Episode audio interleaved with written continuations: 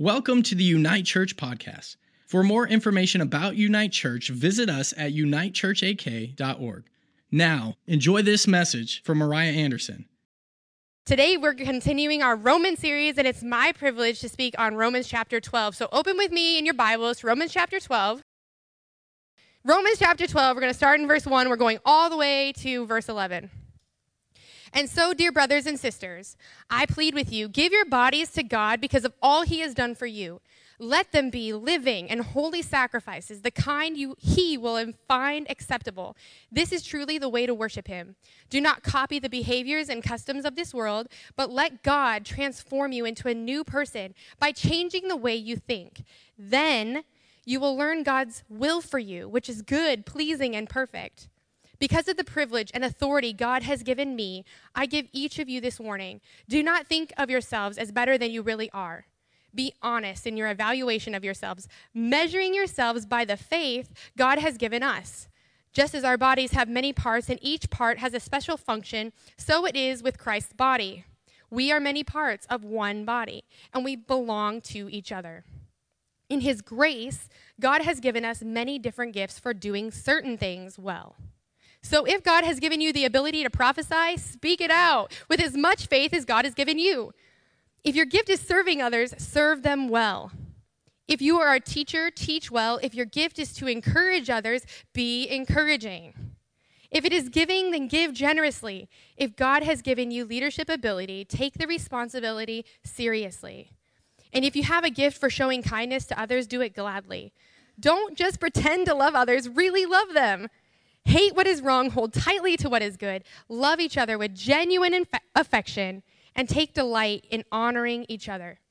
Never be lazy, but work hard and serve the Lord enthusiastically. Let's pray. Jesus, I thank you for your presence, God. I thank you, Holy Spirit, that you are alive and you are present in this room right now and that you want to do something unique to today. That we're not serving just what was happening yesterday in our life, but you have something fresh for this morning, for this afternoon. And God, I pray that you would do what only you could do in our hearts and in our minds. God, that you would anoint every word that I say and that it would fall in soft and tender hearts with um, who are ready to respond. Lord, we thank you. We thank you that you gift, you gift us with your presence. We're excited to be in your presence, Jesus. Amen. So Romans 12 comes out of a response to the end of chap- chapter 11. So, chapter 11, starting in verse 33, it says, Oh, how great are God's riches and wisdom and knowledge! How impossible for us it is to understand his decisions and his ways. For who can know the Lord's thoughts? Who can know enough to give him advice? Who, can, who has given him so much that he needs to pay it back? For everything comes from him and exists by him for his power and is intended from for his glory. All glory to him forever and ever. So Romans 11 is basically saying, who can wrap their minds around the way that God works? Who knows so much that they understand that he could give God advice or tell him what to do? We cannot simply wrap our minds or comprehend the things that God is doing in the macro amongst nations or in the micro in your individual life day in and day out. We can't comprehend it in comparison. We have no clue. Therefore, we open up in chapter 12 and it says, Therefore, this is what I want you to do in light of God's sovereignty, in light of his foreknowledge, in light of how amazing he is and how small you are. Romans chapter 12 opens with a priestly scene of worship offering sacrifices, this familiar picture of a, of a blood sacrifice. And since we know Jesus paid the price for our sin, that God no longer needs a blood sacrifice, now he requires a living sacrifice. So, what does this look like? How do we become a living sacrifice? And this is what Paul says, and this is the message translation. It says, So here's what I want you to do God helping you. Take your everyday, ordinary life, your sleeping, eating, going to work, walking around life, and place it before God as an offering. Give up. Surrender your life to God. This is your only reasonable response. This is the way that you properly should live before the Lord. This is the only thing that makes sense. Logically, in light of all that he's done, and logic, in, logically, in light of how big he is, do your part. Give up your life and live for him. It's so simple, and this point is echoed throughout all of the Word of God. Because you've been bought with such a high price, your life is no longer your own but you live for the glory of God. And Philippians 3 8 says, I consider everything else lost that I might gain knowing God. I consider all things garbage that I might gain God. Christ. First Corinthians 2 2 says, I resolve to know nothing except for him crucified. And Galatians 2 20 says, I have been crucified. With Christ, it's no longer I who live, but he who lives in me. Our life is no longer our own. We lay it down. Just like he laid his life down for us, now we lay it back down and return to him as a living sacrifice, holy and pleasing before him. And this is no di- different than what Jesus taught his disciples to do. He says, if you, if you want life, come and follow after me. Give up your life, pick up your cross daily, die, and come follow me. If you want to find your life, lose your life. Live your life for God. Because you're the salt of the earth, you're the light of the earth. So shine bright for all to see. Is this all sounding super familiar, church? So live worthy of the call of God on your life. The Passion Translation says, Live in holiness, experiencing all that delights his heart for this becomes your genuine expression of worship. Don't conform, this is in verse 2 of chapter 12. We're back in Romans now. Don't conform or copy the behaviors and customs of this world, but allow God to transform you into a new person by changing the way you think. Church, we're perfectly useless as ambassadors of God, of Christ, if all we do is conform to the patterns of this world. If we look just like this world, if we look just like this culture, we have lost our testimony befo- before the world. And the key to not wasting our life with this kind of living is the renewal of our mind. Here's the deal our mind has a spirit. Our mind, in other words, has a mindset, an attitude, a posture, a demeanor that's bent, that's broken. And the problem is not just that we are limited in our mind, that we don't have all the answers, but that our mind is actually fallen. And it's set up and bent against the absolute supremacy of God. This is who we are in our own nature. We don't naturally want to see God as worthy of knowing well and treasuring above all things. We don't naturally believe that God is more infinitely worthy of praise more than we are, more than our own accomplishments. But you, you are sons and daughters of God. But you are royal priests in his kingdom. But you are co heirs with Christ. So don't become so well adjusted to your culture that you fit into it without even thinking. Instead, fix your attention on God. Prioritize God. Choose intentionally to die to yourself. Pick up your cross daily and pursue after Him. Fix your attention on God. And this is the promise. When you do this, when you intentionally die to yourself, when you give up your life that you would find it, you're changed from the inside out. You'll be ready and able to quickly recognize the things that He wants from you and respond to it. And you will be unlike the culture around you that's always trying to de- drag you down to the level of its own immaturity. And instead, God will begin to do a good work in you, developing your maturity. And this well formed maturity will empower you to discern the will of God in your life. As you live a beautiful life, satisfied and perfect in his, in his eyes. Listen, when we choose to die, it's when we choose to live. It's so countercultural to the world. The, the lie of the enemy is that we're going to miss out on something, that we're giving something up, that we're losing something that you're not going to be satisfied if you truly die. And so we start to panic and we hold on tight. And God said, Let it go. Surrender your life to me. Be a living sacrifice. And I promise you're going to find your best life in me when you die. Let it go. Be a living sacrifice, church. You are sons and daughters of God. You have the mind of Christ. Put it on. Practice it. Die to your flesh. Be crucified with Christ that you might live for Christ. It's when we conform and when we're not transformed that we experience a false expression of our faith that's not rewarding. Don't be conformed, be transformed. So, conformity comes from the outside in. It tries to work its way through limitations and rules and regulations and just a checklist. Do this, act like this, dress like that. Transformation comes from the inside out. So you can avoid all kinds of worldly behaviors and not be transformed. You can put all sorts of limitations. Don't watch that movie. Don't go to that place. Don't do that stuff. Whatever, all the things. and still not be transformed. And then we wonder why there is no transformation taking place in our life. But transformation is not just switching from the to do list of the flesh to the to do list of the law. And the Christian alternative to immoral behaviors is not a list of moral behaviors. It's a triumph in power and transformation of the Holy Spirit living through your life. The living power of God residing in you and transforming you into His likeness day after day, glory to glory, as you participate with Him, as you allow Him to renew your mind, as you allow Him, which means you, He needs your permission to do it, as you give in to Him. Participate with Him. Transformation starts on the inside before anybody sees what's happening on the outside God started a good work on the inside of you. And He's faithful to complete it if you allow Him to work on you. So we're inwardly transformed by the Holy Spirit, Holy Spirit through a total reformation of how we think. And this always reminds me of um, when Jesus was transformed into glory on the mountaintop. In Matthew 17, 2, it says, His face shone like the sun, and his clothes became white as light. And something like this happens to us spiritually and morally as we journey to become like him on this earth. Mentally, first on the inside, and then later at the resurrection, we'll become transformed into fullness of his glory. But Jesus says this of us in Matthew 13, 43 then the righteous will shine like the sun in the kingdom of their Father. This is our promise that we're going to be made in his likeness, that we are actually predestined to be made in the image of his son.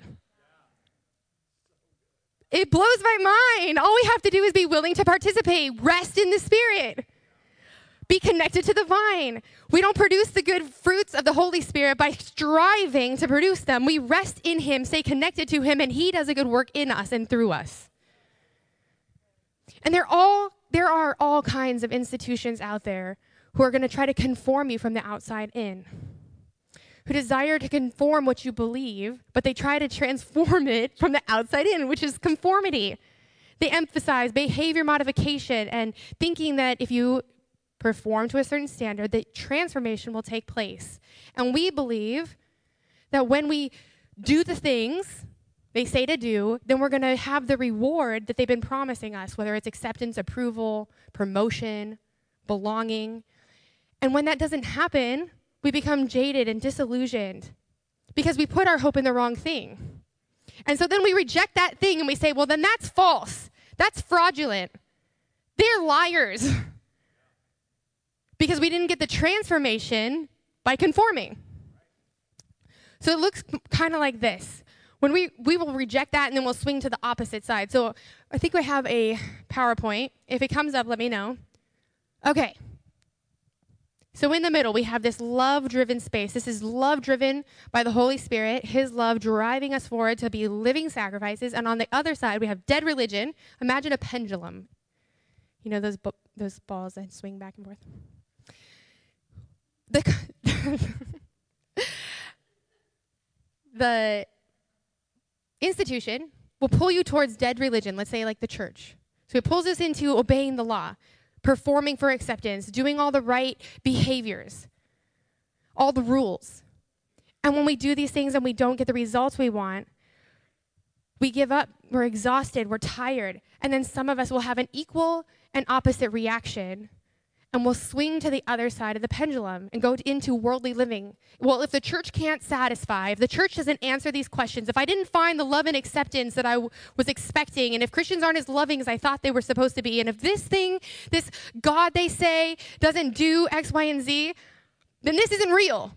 I'm going to find it somewhere else. I'm going to go wander and search the world and find the things that are going to satisfy my heart. It has to be out there somewhere. So then they swing out into worldly living. I need to find myself. We've all heard this, right? And on this side of worldly living, we have a lust for life. Of the things that were once off limits, not allowed by the controlling institution, and now we indulge in these. We give ourselves over to them, and our minds become debased, and they become perverted, and they become jaded and, and hard hearted. And this is where our, ca- our consciences are seared and grow cold. So we're not even sensitive to the leading of the Holy Spirit anymore. And the trap here is, is that we never get enough of what we don't actually need. So we stuff ourselves and stuff ourselves and medicate ourselves, thinking that we're going to feel better. If I could just get enough. then I would be satisfied. Then, I, then this thirst for life, this hunger for life would be satisfied. But we stuff it with all the things of this world, not knowing the person who created them all, not knowing the person who created you. And we go from thing to thing, hoping to be satisfied when it's only temporary and it's fleeting. We want, and it always leaves us wanting more. And this is why the Word of God tells us to be transformed or renewed or progressively changed as we mature in Him. And your mind will begin to focus on godly values and ethical attitudes because what we focus on expands, what we focus on grows. James tells us that temptation comes from our own desires, which entice us and drag us away. And these desires, they give birth to sinful actions, and those sinful actions will lead us to death. Look, church, when we just do the things that we want to do, when we swing to the worldly, like worldly side of living, we satisfy this the lust of life. It's going to lead to death. When we fall into dead religion, no matter how good it looks on the outside, it is dead on the inside. We don't want to conform to the patterns of this world. We want to be transformed. We want to be a community of believers who's transformed by the power of God. That way we don't look like the world, but we don't look like the dead church. I think there's enough people who've experienced dead church and they're waiting for the, the believers of God, the sons and daughters of God, to come alive by the power of His Holy Spirit living on the inside of us. And this is not something that we can do on our own. God's grace transforms the way we think then it transforms the way we believe, and then it will transform what we do. God will do it in you. And we can enable this transformation by participating, like by hanging out with other believers and encouraging each other in the Word and studying the Word of God. It's so good cultivating His presence. 2 Timothy 3 16 through 17 says, All scripture is breathed out by God and is profitable for teaching, reproof, for correction, for training in righteousness, and that the man of God may be complete, equipped for every good work. In 1 Peter 1:13 says, Therefore prepare your minds for action. Being sober minded as you set your hope fully on the grace, God's power in and through your life, that will be brought to you at the revelation of Jesus. As obedient children, do not be conformed to the passions of your former ignorance, but as he who called you is holy, you also will be holy in all of your conduct. Since it is risen, written, You shall be holy as I as am holy. See, when, we're, when we have this work that's happening on the inside of our life, this transformation thing that's going on, we begin to have attitudes and make choices that are in agreement with God's will we begin to want to act in such a way to please God because our hearts are in alignment with Him. And the things that we once thought were difficult and the things that we once thought were sacrificial in our earlier standards of living will not be by our transformed standard of living now. And people will look and they'll think, How in the world do you do that? How do you live like that? How do you go that hard after these things and not get tired and not grow weary? We're not doing it in our own strength. So, becoming living sacrifices will change our inner wants and desires so that we don't feel like we're giving something up that's precious, but that we're actually gaining something more precious. And then being sacrifice, living sacrifices won't even be like being a sacrifice at all because it's what we desire. And our have tos have been transformed into want tos. And then you will learn to know God's will for you, which is good, pleasing, and perfect. It'll be easy because you'll desire it from the inside out. The Holy Spirit will simply tell you, go this way, and you'll find life in it. Okay, verse 3. And this is an illustration and an explanation of the way that the new mind thinks. Because of the privilege and authority God has given me, I give each of you this warning. Do not think of yourselves as better than you really are. Be honest in your evaluation of yourselves, measuring yourselves by the faith that God has given us. Measure yourselves by the faith that God has given us. What, out of all the things that Paul could have gone on to after talking about being living sacrifices, pleasing and holy to God, and your expression of worship, the very next things he finds point worthy is the way you think about yourself, church. That's amazing. So he says, think of yourself differently than the world thinks of yourself. So what is that? Paul Paul's alternative to a worldly view of self is thinking of yourself with sober judgment. Think of yourself accurately. Don't blow yourself up out of proportion and don't sell yourself short. Have self awareness. See yourself accurately. Think of yourself with humility And here's what I think he's saying if you want to measure yourself, don't do it by the world's standards. Don't do it by the world standards of accolades and praises and pride or changing standards of success. But make your faith the criteria of your measurement. This is so revolutionary. Make the measurement of yourself the measure of you seeing and savoring and treasuring Christ. That's a different standard. My worth, my value, my measurement is how much do I love Jesus? How much is my in his presence? Am I in alignment with him? So if we want to have significance, embrace Christ as the most one, the most one with significance. And if we want to have value, embrace Christ as the one who is infinitely valuable. You see, faith is not looking to yourself, but looking away from yourself to Christ. So when we take stock, when we take inventory of our life, we look at Jesus.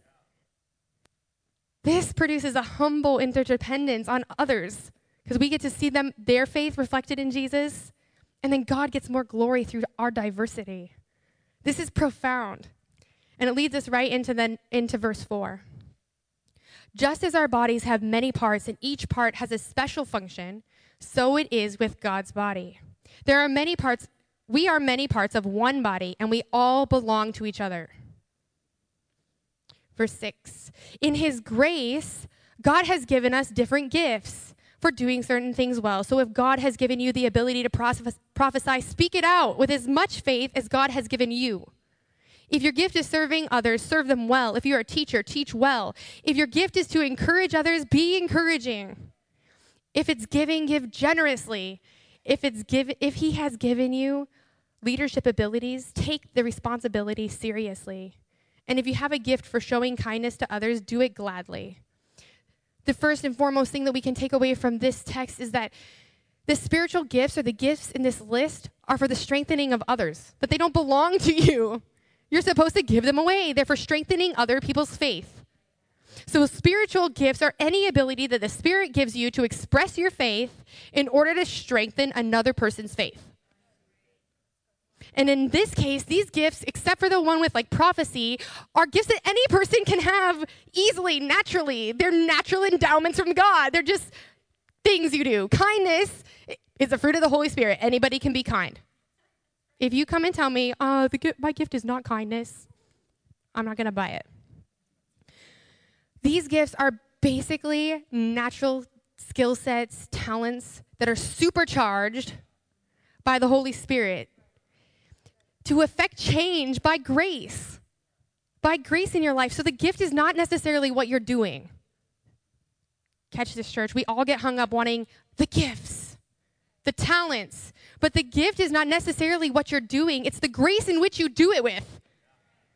So the gift is the grace that some are enabled by the Spirit to do it more heartily, effectively, and frequently than some others, which is amazing. So some people have the grace to do it and to do it well and to do it more and to do it stronger, to do it more passionately. And it comes effortlessly because it's supercharged by the Holy Spirit. And we're like, wow, that grace is on your life. This is what? And so they don't get tired, they don't grow weary, they just keep giving and giving. And you're like, who are you? Why is that so easy for you? But we don't compare against one another. We, we judge ourselves by the standard of our faith. This is like, guys, I like discovered this while I was preparing this message. I'm like, this is so awesome. It's beautiful. So, any virtue at all in a believer's life, which he is able to do with passion, that benefits others, is his gift. And they have the grace to do it.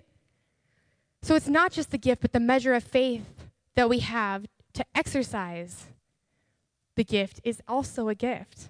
And God does this to humble us, to cause us to look to Him for more grace. Because we're recipients of His grace, and faith feeds on grace. God's power working in and through your life. This is God's grace. And it is and our faith is strengthened by the grace of, that rests on other people. And God gives us grace through our faith in Jesus. This means that God's aim in giving us these gifts and giving us the faith to exercise them is that His glory might be displayed through us, leaning into His grace to do all that we do for him. And we would put him on display by the way that we live. And that the world would think that he's amazing. And that he wants us to live in such a miraculous way that the world will marvel at him and think that he's fantastic. They'll be like convinced there has to be a God because no human beings could live this way on their own. I've tried to live this way, I cannot produce it. And I see these Christians and they live like this tirelessly with good attitudes, without grumbling, complaining, without gossiping and slandering. And they just completely shine and they're like different than the whole world. And when I meet them, their love doesn't taste like the counterfeit that I've been fed my whole life. It's genuine, sincere. This is, this is the grace that God promises us when we're connected to Him, when we're being transformed by Him and not conforming to the standards of just the church, dead religion, the to do lists. But we're stewarding the grace of God on our life. So when we lean in to serve, when we lean in to encourage, when we lean in and we give and we die to ourselves and we live as living sacrifices, we steward the grace of God on our life. Look, does anybody want more grace in their life? Do you want more favor? Do people you want to hear people say, "Hey, when that guy prays, he's so anointed." Do you want to have favor in your life with God and have people like talk about the way that you live? Then give your life away. Die to yourself. Give up your life. Pursue Jesus. This is the only way that God increases your grace. If you got gifts, give them up as an offering to God because they came from Him and they're for Him and they're intended to Him. And there's nothing in all the world, church, listen, there is nothing more fulfilling, nothing more joyful, nothing more meaningful, and more satisfying than finding your niche in God, in His eternal unfolding of His glory as it's played out here on earth. It will light you up. It will fire you up. You will wake up with a passion in your life that you have not felt before, that doesn't come from just having a good job or finding a good husband or having precious little kids. It will satisfy you in a way that has never been, you've never been satisfied before. This is unbelievable. This is what we get when we die to ourselves and we live for Christ. Verse 9 through 11, this is Paul's last little pep talk on how to live for Christ. He says, don't just pretend to love others, really love them. Hate what is wrong, hold tightly to what is good. Love each other with genuine affection, and take delight in honoring each other. Let's pause right here. This goes back to the conforming thing that we talked about. So, love and service is often performed out of obligation and have to, right? So, loving people is like one of the most exhausting things you can do. Yes? How many of you have kids? How many of you have other needs and you're like, why doesn't anybody meet my needs?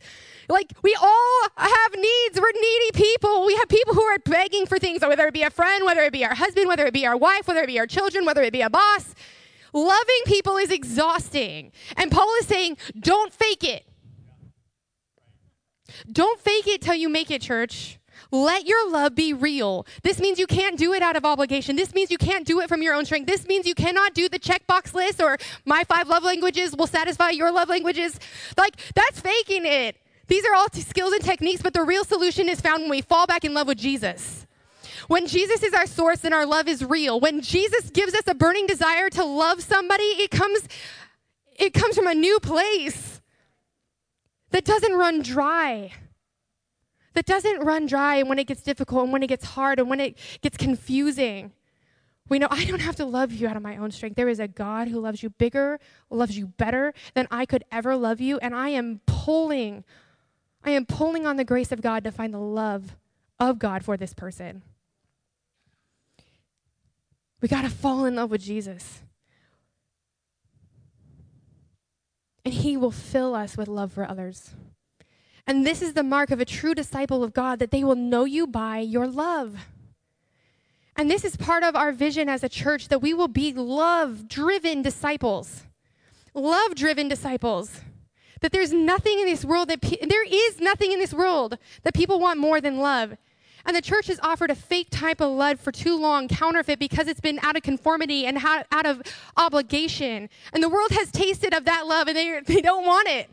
They're waiting for the sons of God to wake up and to love real, to love big, to serve big, to be what they see in the scriptures This is what, I mean, the world is waiting for this. And we don't have to think like the world thinks, and we don't have to love like the world loves. We get to love with the Father's love. We get to think with the mind of Christ. We get to put on the we get to put on the fruit of the Holy Spirit. And we get to disperse the grace of God by the way that we live. Verse 11 Never be lazy, but work hard and serve the Lord enthusiastically. Come on, in the Old Testament, they were motivated by fear because if they didn't do it just right, if they didn't get it all just right, they could be burned up to a crisp. They just like die. That wasn't good enough. Like, but now in the new covenant, what are we motivated by? If fear is not driving us to perform, where does our motivation come from? And this is why Paul is saying, don't be lazy.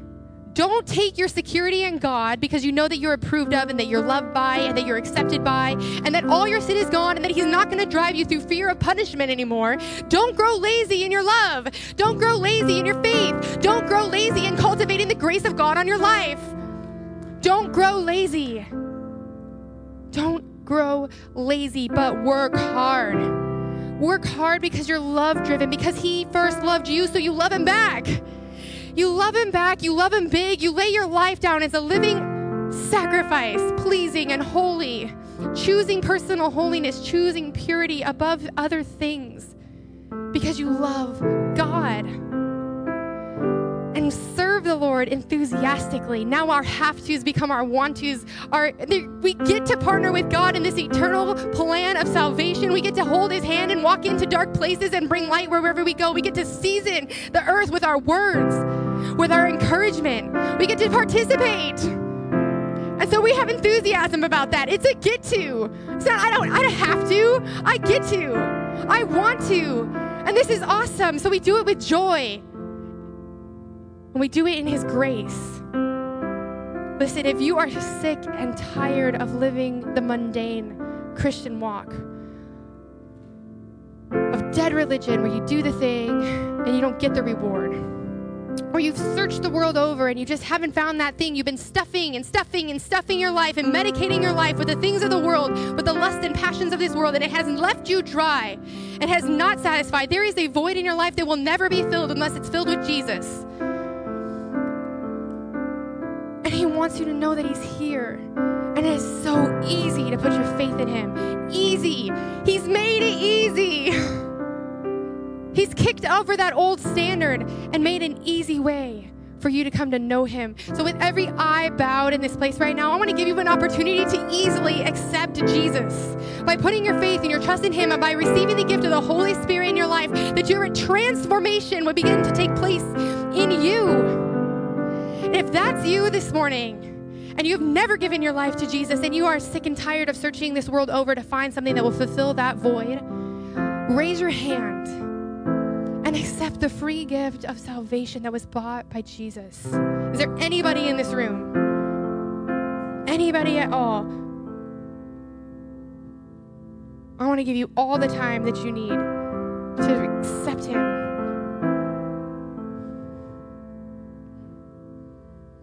All right, church, let's pray this together. Jesus, I put my trust in you. I put my faith in you. Fill me up with grace that I might live full, full of your spirit, full of your power, full of your joy. God, I accept the, I accept the gift of Jesus. Repent of my sin. Transform me from the inside out. If there's anybody else here this morning who you've done the church thing and you keep swinging back and forth, back and forth between dead religion and worldly living, today can be different. You can give up that fight and run into the arms of Jesus. Get connected to the vine. We have people down here who are ready and willing to pray for you, to give you a word of hope and encouragement that will set you on a new path. It's as simple as today is the day don't wait. If you want to break loose from conformity of this world, if you're longing to be free from mere duty driven Christianity, today is is your day. Come and respond to God. So, Jesus, I pray for every person. In church, will you stand up with me as I pray? Because we're going to respond to God this morning. We're not going to leave this place until we encounter Him. So, Jesus, right now, we just pray that you would fill us back up. Fill us up where we are dry and where we're weary, where we have just been doing things out of obligation, that we would fall back in love with you, God. We would fall back in love with you, Jesus, that you would take our life and make it yours that we'd pour ourselves out as an offering before you and that you'd give us new life, new hope in Jesus' name, and that we'd never be the same again. Amen.